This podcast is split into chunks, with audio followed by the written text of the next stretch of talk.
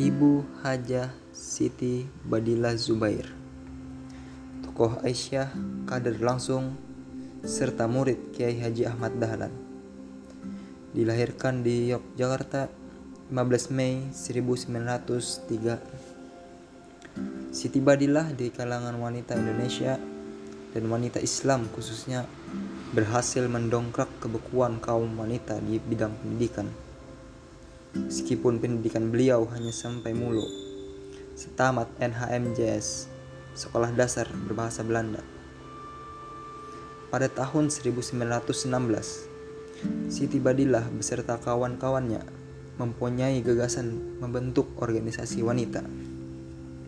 Gagasan itu disampaikan kepada Haji Muhtar, tokoh HB Muhammadiyah yang terkenal bertangan dingin untuk mendapatkan persetujuan dan pengarahan.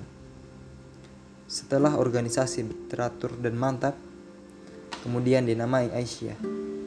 Resmi berdiri pada tahun 1917. Dipimpin oleh sembilan orang pengurus. Keaktifannya dalam forum yang didirikan Ahmad Dahlan tak berkurang meski ia menempuh pendidikan barat dan berkegiatan di Jogja.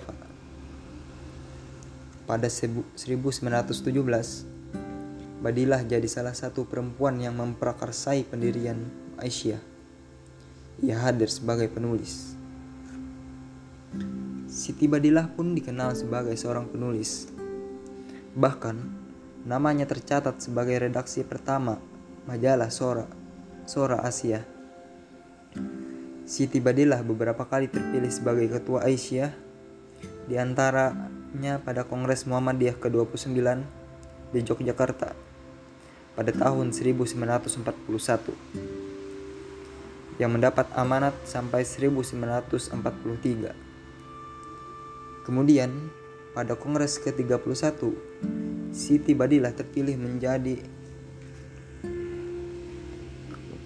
kembali menjadi dengan periode amanah dari 1951 sampai 1953. Pada 1953, dalam Muktamar Muhammadiyah di Purwokerto, Siti Badillah kembali terpilih menjadi ketua. Dari lingkungan sekitarnya, ia melihat bahwa kedudukan perempuan masih sangat rendah di masyarakat. Bahkan, beberapa ulama pun berpendirian demikian. Dengan alasan agama mereka berpendirian bahwa kaum perempuan tidak diperkenankan belajar dan menulis kata Badilah dalam memornya di buku Sumbangsihku bagi Pertiwi. Tanamkan kembali dan hayatilah betul-betul nilai-nilai pengabdian. Dan kita mulai dari kalangan Muhammadiyah sendiri.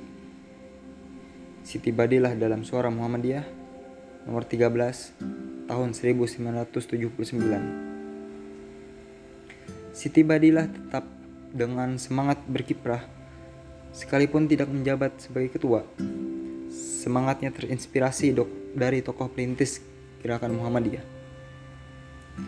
Orang-orang Muhammadiyah tidak hanya merelakan harta benda dan waktunya untuk Muhammadiyah, tetapi dirinya juga direlakan.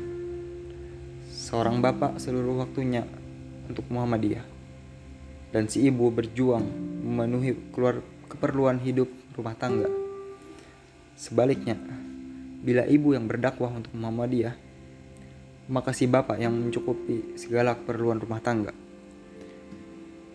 Ujar Siti Zubailah Badilah Zubair.